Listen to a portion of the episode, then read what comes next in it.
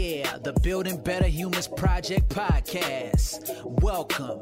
Be motivated and be inspired. Let's go. Hey team, Glenn Azar here. Welcome you back to the Building Better Humans Project podcast. Now, something that comes up fairly regularly in my world is people asking about this whole personal development journey.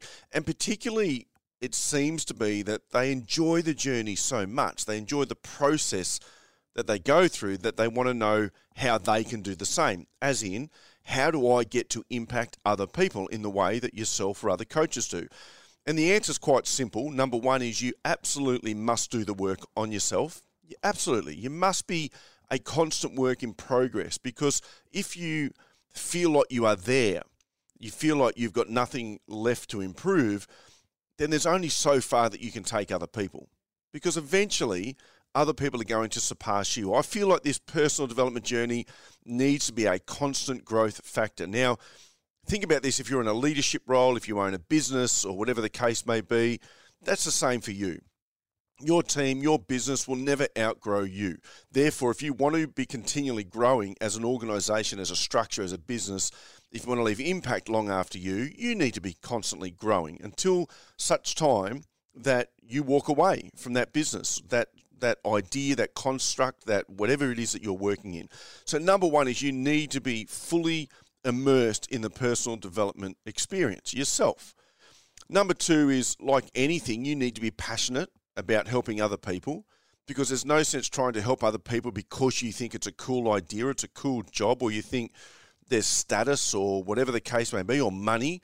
It's got to be because you actually want to help other people. You must want to see people succeed, not from a point of your own ego, but from a point of how amazing it is when people go out and achieve things. And the third thing is you need to go out and get qualified. Now, we all hate the term, or maybe not we all, but some of us hate the term life coach. It sounds a little bit wanky in this day and age, but the truth is, those are the courses you need to do. You need to do courses in life coaching, in human behavior, in understanding the way people think, move, act, feel, understanding yourself in that process as well.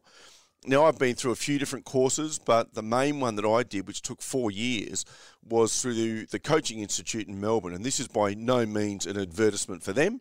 It's been some years since I was there. I'm sure there are plenty of organisations. I'm just telling you that's who I went through. I use about 10% of what was taught in that course. And that's not a disrespect on the course. That's because I have my own life experiences, and the 10% that I use from them, because there is so much content in there, is the 10% that helps me build structure around what I want to do, how I want to coach people, and how I want to achieve things. So, again, if this is a space that you feel like you want to work in, you've got to start by doing the work on yourself and be continually doing the work on yourself because eventually when you start taking on clients you'll realize that they outgrow you very quickly if you're not constantly doing the work. So number one is that. Number two is you must be passionate about what it is that you're trying to achieve. And number three is find a qualification. Now there are plenty of different people that do courses but you've got to find a course that resonates with you.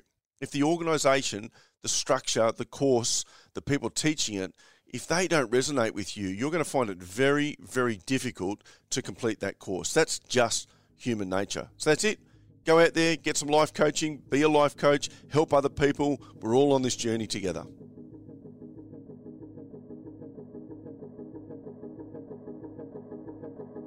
Thanks for listening to this episode of the Building Better Humans podcast with your host, Glenn Azar. For feedback, to stay up to date, or go back and find an old episode, head over to 180.net.au. Yeah, the Building Better Humans Project podcast. Let's go.